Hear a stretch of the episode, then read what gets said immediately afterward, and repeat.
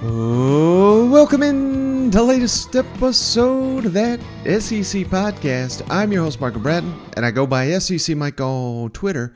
Flying solo for this episode. Cousin Shane needed the day off. We've been riding him hard on the show, so he deserves a day off. But don't worry, we've got uh, an absolutely loaded show. We had so much content, couldn't even fit it all on this episode. We're going to sh- save some of it for, I think what I'm going to do is just wake up Friday, work on a show, get it out as soon as I can to get a little bonus material heading into the weekend.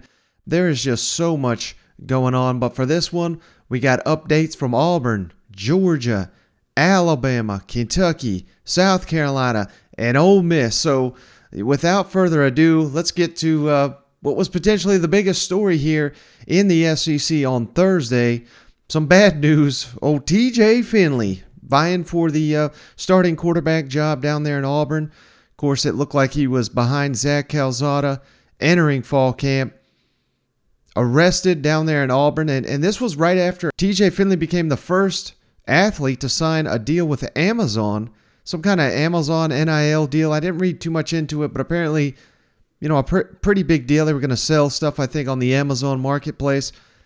Well, hey, I hope it still works out for him, but I, I don't know if there's a you know a clause where you got to not be arrested. And there was speculation that old TJ Finley was going around on a moped, but the Auburn police said it was actually a motorcycle got arrested for eluding the Auburn PD down there and I guess breaking some traffic laws. Nothing too serious, but it's just it's comical that uh, it doesn't matter what year, you know, you think the athletes getting paid now, you got to be a little bit more professional. Uh-uh. They're on their motorcycles, mopeds, whatever the hell he was on, doing crazy stuff, and he did turn himself in. So it's not like he was evading police for that long. I guess as, as soon as they put out a warrant for him, he turned himself in, but still, not what Bryan Harsin and company wanted to have to deal with day one of Auburn football camp. We'll get to more Auburn stuff on the next episode, but it's kind of hard to see TJ Finley starting. Basically, is the is the moral of the story. If you get arrested day one of camp, so Zach Calzada, if he wasn't already the front runner to win that job, he may have locked it up without even actually doing anything this training camp. But speaking of Auburn, let's kick it over to their SEC East rivals, the Georgia Bulldogs, reigning national champions, of course. And hey, this, you know, something we hit on during the, the media days. Georgia, maybe they are being a little slept on. I thought that was kind of silly. Georgia's preseason top five. I know the polls are not officially out yet, but I guarantee you when they do come out, Georgia's going to be sitting there. People doubting Stetson Bennett, myself included. Maybe Georgia is getting slept on here. And there are, you know, despite the fact that uh, people like Brett Ciancia pick six previews, that he's got Georgia Bulldogs in the college football playoff. Go back and check it out if you miss it on our last episode. You know, starting to hear more buzz about Georgia, getting inside info as the Bulldogs hit the practice field for the first time this week down there in Athens, looking to defend their national title. But again, not SEC champions. That was Alabama. We'll get to Alabama in a minute. But Georgia, a lot of pressure to repeat as a national champions, and they've got the roster to do it. But there are question marks to address on this team, specifically thinking about a defensive back. I don't know if anyone's going to have time to throw on the Georgia Bulldogs because their front seven is going to be so nasty. But if you do have time, that secondary, that is going to be where you're going to be able to attack the Georgia Bulldogs. That is, uh, you know, there's, I don't want to go as far as say a flaw in this defensive system. You, you essentially need an elite quarterback and some elite receivers to push the ball down the field. That's how you beat this uh, Nick Saban, Kirby Smart defense. And that may, may be the case this season, given the uh, uncertainty that Georgia has in its defensive backfield outside of guys like Kelee Ringo, who is, of, of course, the hero of the national championship game. But who will start opposite Ringo? That's a big question mark that's got to be figured out here. And two names I'm hearing Kamari Lassiter, freshman Daylen Everette. Those are the guys to watch. Going to be a really heated battle to watch down there in Athens opposite who, who's going to earn that starting role in the secondary. And our man, Rusty Mansell, no one's got a better pulse on that Georgia football program than Rusty. He had this to say on Thursday morning. I thought it was interesting with Georgia camp starting. I usually give a name to know ahead of time. I'll give you two. Michael Williams, the number four overall recruit in the country on the defensive line, and that Daylen Everette at corner from IMG Academy, I believe. So here we got Georgia. Again, they're going to need players to step up. And why not a couple of five stars they got here ready to going into their first training camp in Athens. It's going to be pretty interesting to see what comes of that. And that is, of course, when I talk about the secondary, Tykee Smith coming back from an ACL. His status kind of, you know, he, he hasn't made that impact we all thought he would after coming in from West Virginia as an All American. But of course, he got injured. So that's the main reason why. How fast can he rehab that injured ACL? So uh, let's kick it over to Kirby Smart. He talks about uh, the the status of Tykee Smith and Tate Ratledge on the offensive line, someone that Georgia would love to have at full strength after his season, unfortunately, was ended last season due to injury. A little uh, update here from old Kirby uh, Smart. Uh, media days, you mentioned Tykee wasn't quite uh, cleared for football. Has anything changed just in the last few weeks? And then Tykee's uh, out there repping, doing things. I wouldn't say he's hundred um, percent, but he's he's he's doing everything we've asked him to do, and um, may not be completely clear for live tackle just yet. That'll be up to Ron and, and how comfortable he feels with or without his brace. It's gaining confidence in those things, but he's he's doing all the drills without limitation. But with every ACL just because you're doing it without limitation doesn't put you where you were. You have to gain confidence in that. You have to uh, get back and play in playing shape. It's just different. Kirby, can you update us on Tate, Tate Ratledge and the inside linebackers? Tate uh, has been great. He's uh, worked really hard at his conditioning. Uh, Ron feels like um, he's in a position where what we did summer training would have been tougher on him coming off the injury than actual football practice. So the the football practice piece should relieve uh, some of that. Now, the strain and effort to push off and double teams as we put on pads may increase that, but he's in a good spot. Uh, he's been rotating in with uh, the first group and the second group.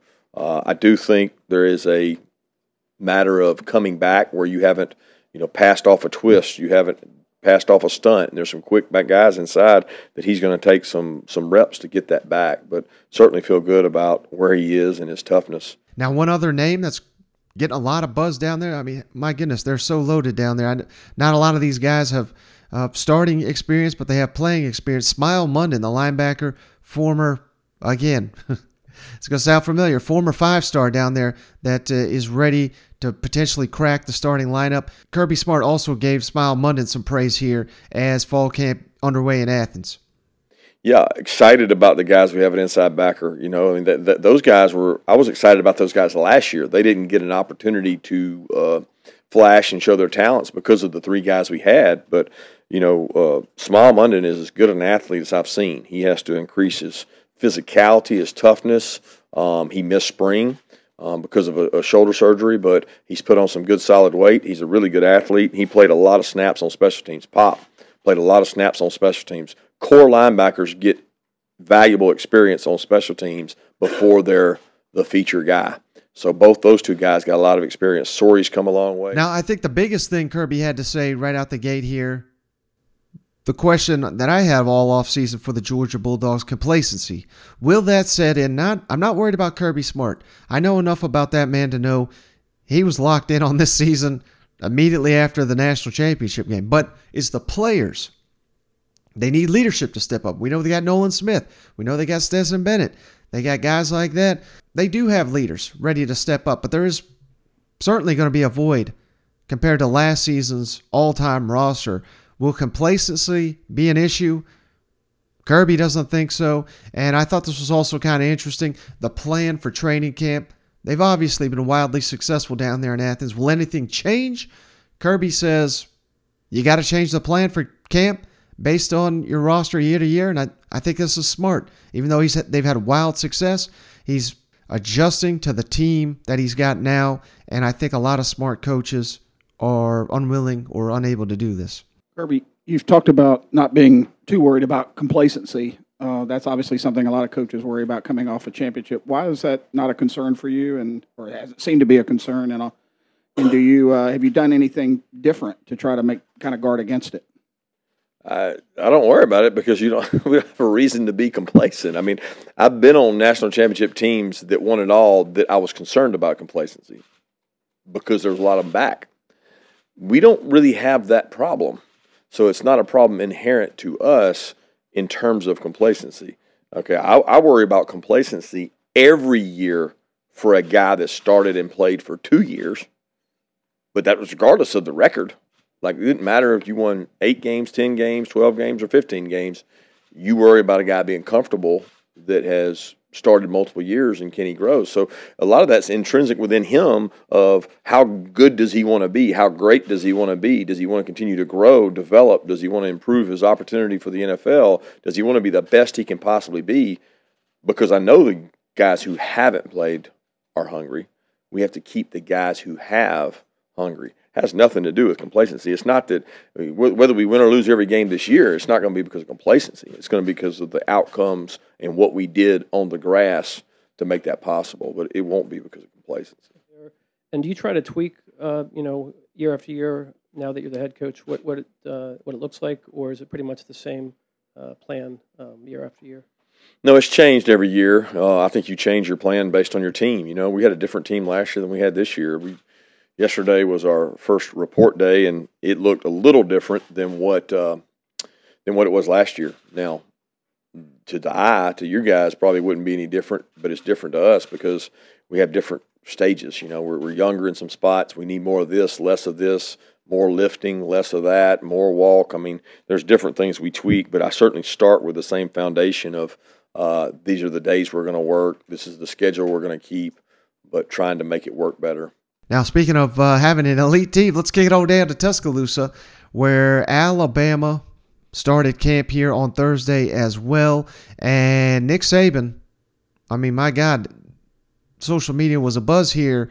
I believe this was on Wednesday. He was on a, uh, I think it was on, down on Jocks, Cole Cubelic and, and Greg McElroy's show when he said last year was a rebuilding year for us. And of course, he's talking they finished national runner up. They won the SEC. They did lose two games, though, and uh, we certainly know that's not the standard down there in Tuscaloosa. So uh, let's kick it over to Nick Saban on what exactly he was talking about and the mindset of this team heading into the season. We've all heard the revenge factor. It seems like Nick Saban's pretty pissed off here, ready to go day one of fall camp lot was made about your comments yesterday about the, two, the 21 team being uh, a rebuilding year. What is your response to that, and how do you? Well, I, I don't understand what's so hard to understand. When the point being, we were young, and we should have nine starters back on offense and nine starters back on defense. That's the point I was trying to make. Six guys went out for the draft, so as we usually have to do, we have lots of rebuilding to do again this season. So that's the point that I was trying to make. So when you have a lot of young players playing, I don't think our standard is like everybody else's standard, but when you have a lot of young players playing, you're actually trying to rebuild so those guys get the kind of experience you need so they can play at the level you need them to play at so you can play to the standard you want to play to. Hey, coach. So, talking about the mindset, I know that the hunger for this team after losing in the national championship has been on their mind this entire offseason. I want to know from your philosophy, you've been on both sides of that. When do you want players to turn and focus on the new season, or do you like that edge throughout the season to kind of have that in the back of their mind that they want to get back for that redemption? Well, I'd like for players to have that kind of edge for who they want to be, how they want to play, to be the best players that they can be, regardless of what happened last year, whether they won and had success like we did the year before, uh, whether we lost, and you know there's a little humiliation in terms of uh, pride in performance and not being able to finish the way we'd, we'd like, uh, losing the game in the fourth quarter. Uh, I think all those things are motivating factors for players. Now, you've heard me speak many, many times. People respond better when things don't go well. I like for players to respond well no matter how things go. When they go well, uh, they're kind of relentless uh, in, you know, continuing to try to improve, uh, not be satisfied, not be complacent, Uh, I think it's human nature sometimes to feel that way, but that's not something you can do if you really want to be successful and play at a high level on a consistent basis because hopefully we're going to be able to have success and players are going to have to be able to deal with that success and they're going to have to accept the challenge that we're going to play against a lot of good competition and everybody's going to try to give their best game when they play against us. So regardless of whether we're winning or losing, I want everybody to want to play to a standard. Uh, although I do acknowledge the fact that, you know, when you lose, when bad things happen, from a human nature standpoint, people seem to respond a little bit better. Um, is that what we want? No, but I think that's probably something that is pretty normal for most of us human beings. So the Crimson Tide, no doubt, based on this, locked in. Again, Saban loves to use these as as a message to his team. We all know that. But one bit of bad news here, unfortunate. Not sure Saban's kind of doesn't want to reveal too much about it, but starting tight end Cam Latu, fifth year senior, team's leading returning receiver with 26 catches, 410 yards, and eight touchdowns. He's out. Now, we don't know how long, but uh, here's what Nick Saban had to say about it. He was asked about the injuries many times, would not reveal, any, reveal anything when he was asked specifically about Cam.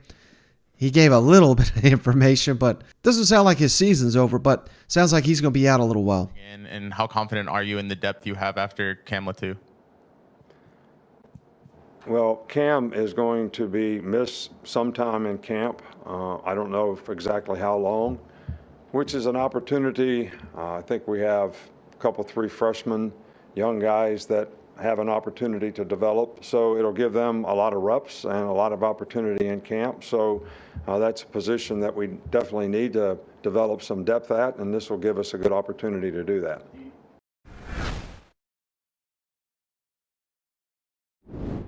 All right, next on the docket here, let's kick it on down to Lexington, where Mark Stoops opened the latest training camp there in Kentucky. No update on Chris Rodriguez. They're still ducking, dodging, diving that question. Didn't have anything to add at media days, not having anything to add here. So, again, I haven't heard anything different than two game suspension, which would mean he's out for the Florida game. I don't think that's final, though, because otherwise I think they'd kind of come out here and say, unless maybe they're just wanting Florida to prepare for Chris Rodriguez in, in anticipation of him being there. But Mark Stoops was asked about the confidence in that running back room if Chris Rodriguez is unable to go. And he didn't necessarily like shoot it down. If Chris Rodriguez was for sure going to play, I feel like Mark Stoops may not have addressed this. I don't I don't know. I don't think he would have went into specifics like he did here. So here's what uh, Stoops had to say about uh, Chris Rodriguez to open camp. Mark, any update on Chris's status? No, I really don't have any comment on, on Chris's status at this point. Mark, whether or not you guys spend any time in the season without Chris, how do you feel about the rest of that position? We feel just fine about it. You know, we, we feel like there's some really solid players there that are, you know, have a chance to, to break out and do some really good things. And, you know, all, all those guys, La'Vell, JuTahn, you know, Kavosiey, Ramon, the new new transfer, Michael Drennan. I mean, all, all those guys we have confidence in. Now, even if you don't have Chris Rodriguez, you got a chance, a fighting chance down there in Gainesville because you got Will Levis and you got some experience. Now, offensive tackle, that's an issue. Both your tackles off to the NFL after last season's offensive line. That is going to be a situation of honor. Stoop says they're thin on the offensive line, particularly, uh, you know, they're at offensive tackle. But the Wildcats do have a big time advantage by having Will Levis and the leadership he brings. He's been a leader since the moment he got there last summer. So let's kick it over to Mark Stoops talking about the advantage having Will Levis on this roster gives the Kentucky Wildcats. Mark, with expectations. level with the offensive tackle I feel very good. I feel very good. Um, DeAndre's been very uh, steady there. You know, we have a great one, Kiyaunta uh, backing them up. Jeremy's done a really good job on the other side, along with David. You know, David Wohlabaugh has been uh, a pleasant surprise, you know, and, and doing a really, really, you know, solid job. So we are thin at the offensive line.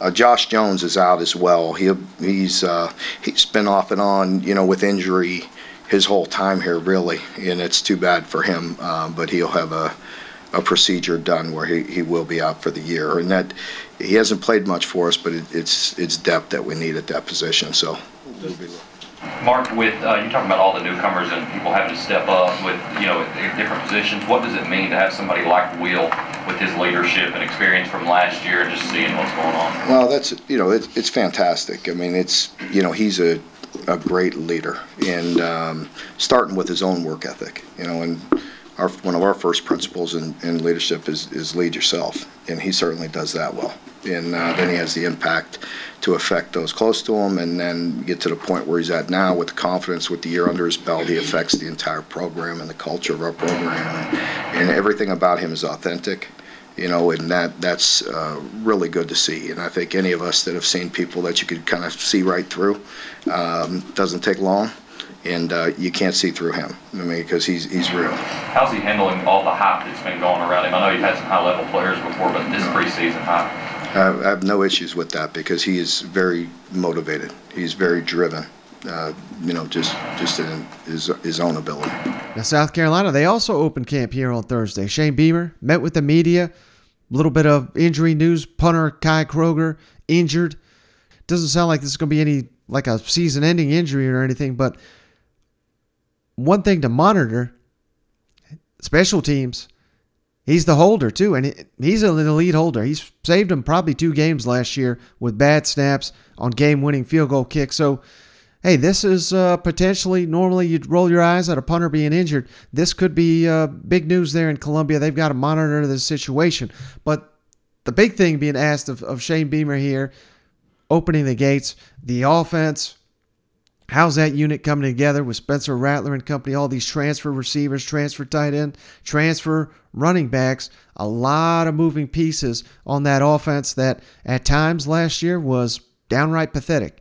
But now that they got all these new pieces, continuity of the staff, everybody that's in year two should be on the same page. It's all about get working in these new pieces. They've got a month to do it. Let's kick it over to uh, Shane Beamer on the offense, and also very high on this offensive line, which returns five players with starting experience.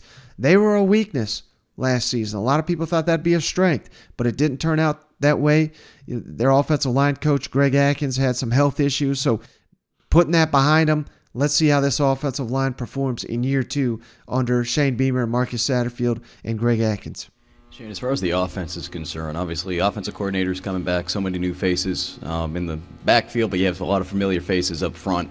How do you see this offense so far, the growth in comparison to the spring, and just being able to pick things up? Because no disrespect to Georgia State, but from an SEC standpoint, very two good teams early on in the year, and you know competition is going to be high. Yeah, no question, and a really talented uh, Georgia State defense in Game One that returns a ton of starters and a bunch of juniors and seniors also. I know.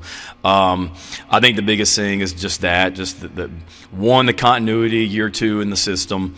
Uh, as coaches, we've you know had the whole off season to kind of tweak and figure out things that we need to be uh, uh, maybe do a little bit different, at least schematically, things that we need to do differently, whatever it may be.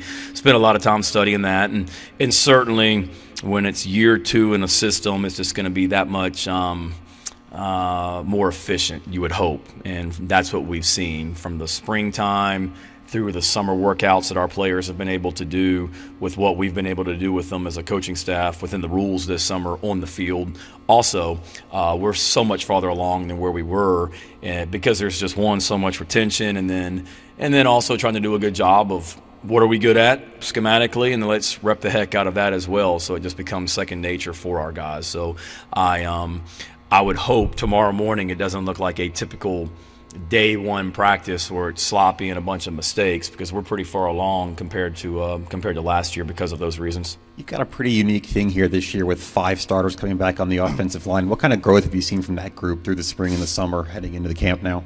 Yeah, it's been a lot of growth. Uh, that's a great weapon for us coming back, having those guys returning. They're older guys that have played a lot of snaps, and when you have that continuity on the offensive line, it should pay dividends because they've that's the one position. All five of those guys got to be working together and, and in sync with everything because one guy taking a bad step can screw it up for everyone. And those are guys that have played a lot of football together. They've spent a lot of time off the field together. They're older guys. They're leaders. You know, we we I use Jovaughn Gwyn for an example. We we we keep track of everything that our players do. So we just got done talking to the team about it. You know, this summer we keep track of uh, their accountability off the field. Are they in the building on time every day? Are they uh, uh, academic stuff? Uh, um, are they weighing in with Kristen and nutrition like they're supposed to? And then on the field, uh, are you making all of your runs when we're out there and we're timing our guys and we're competing? Do you do everything you're supposed to? We try and make some of those conditioning runs in the summertime as game like as possible to see how guys can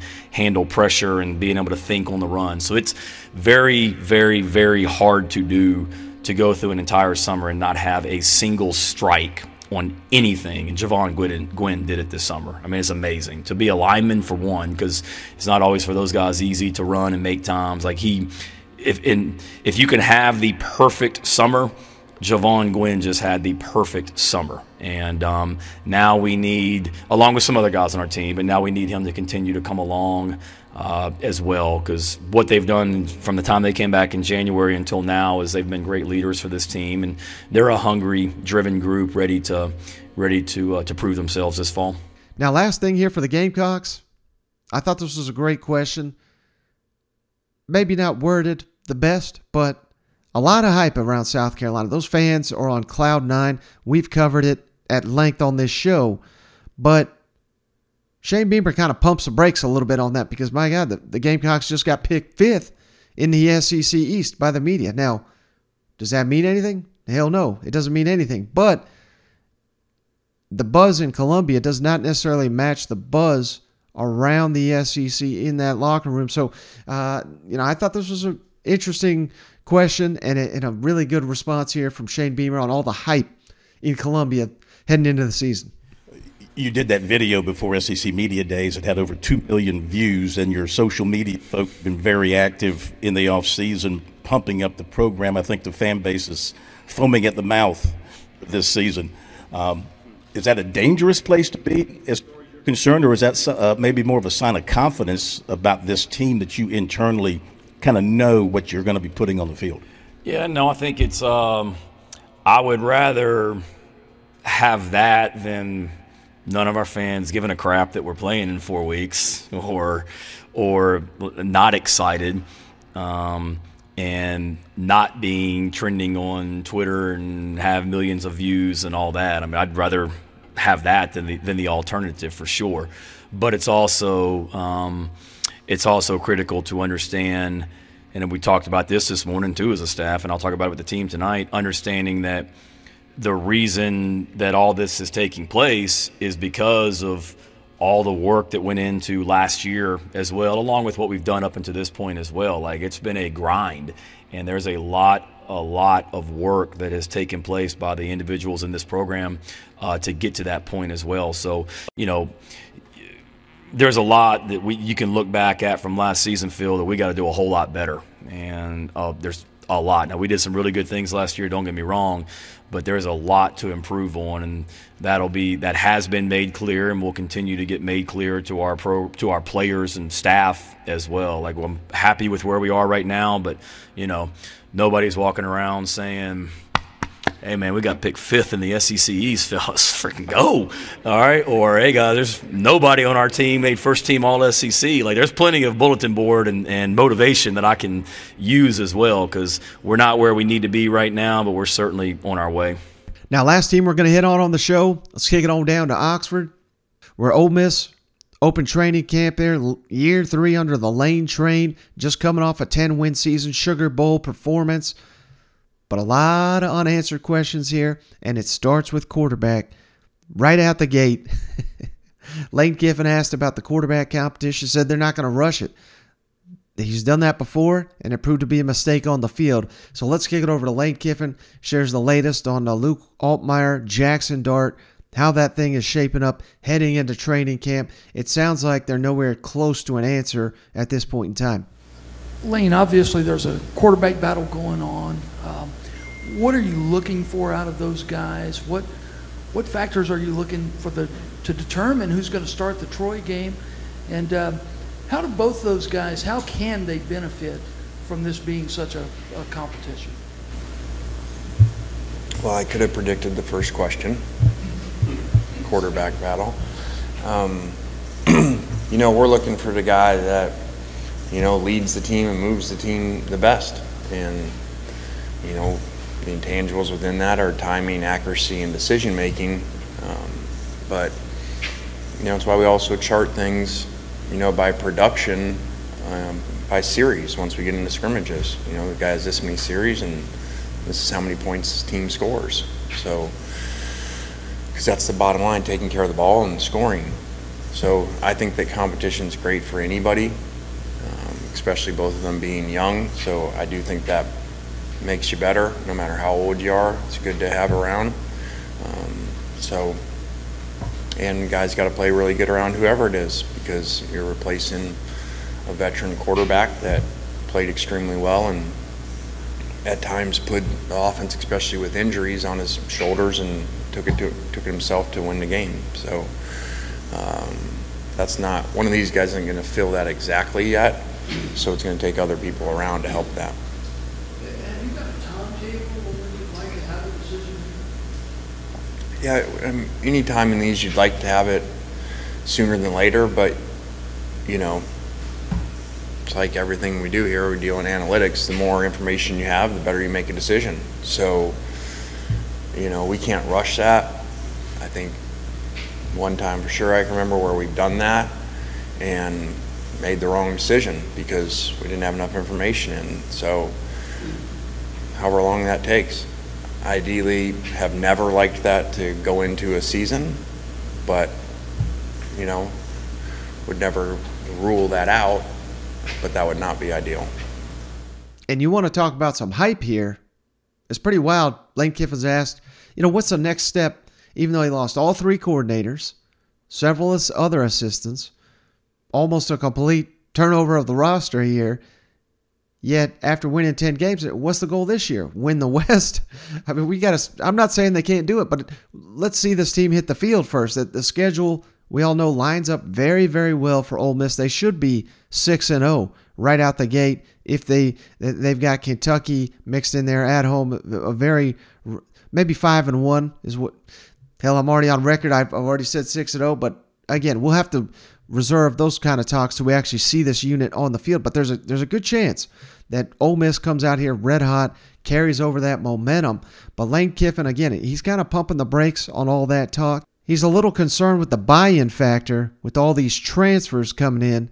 Now, Lane is a master of, of pumping the brakes in the offseason, and I always fall for it. So I'm, I'm not necessarily buying it this time around, but there is a lot of sense to what he's saying. Year two of a program with the vast majority of your players coming back, it's a lot easier to get them to buy in because they've seen it work doing what the coaches ask them to do. This year, completely new challenge with a new set of coaches and a new set of players. So that's something on Kiffin's mind, no doubt.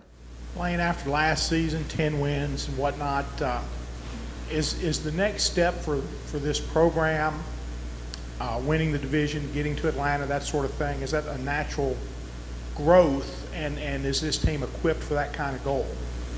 I don't think like that, and that may be wrong.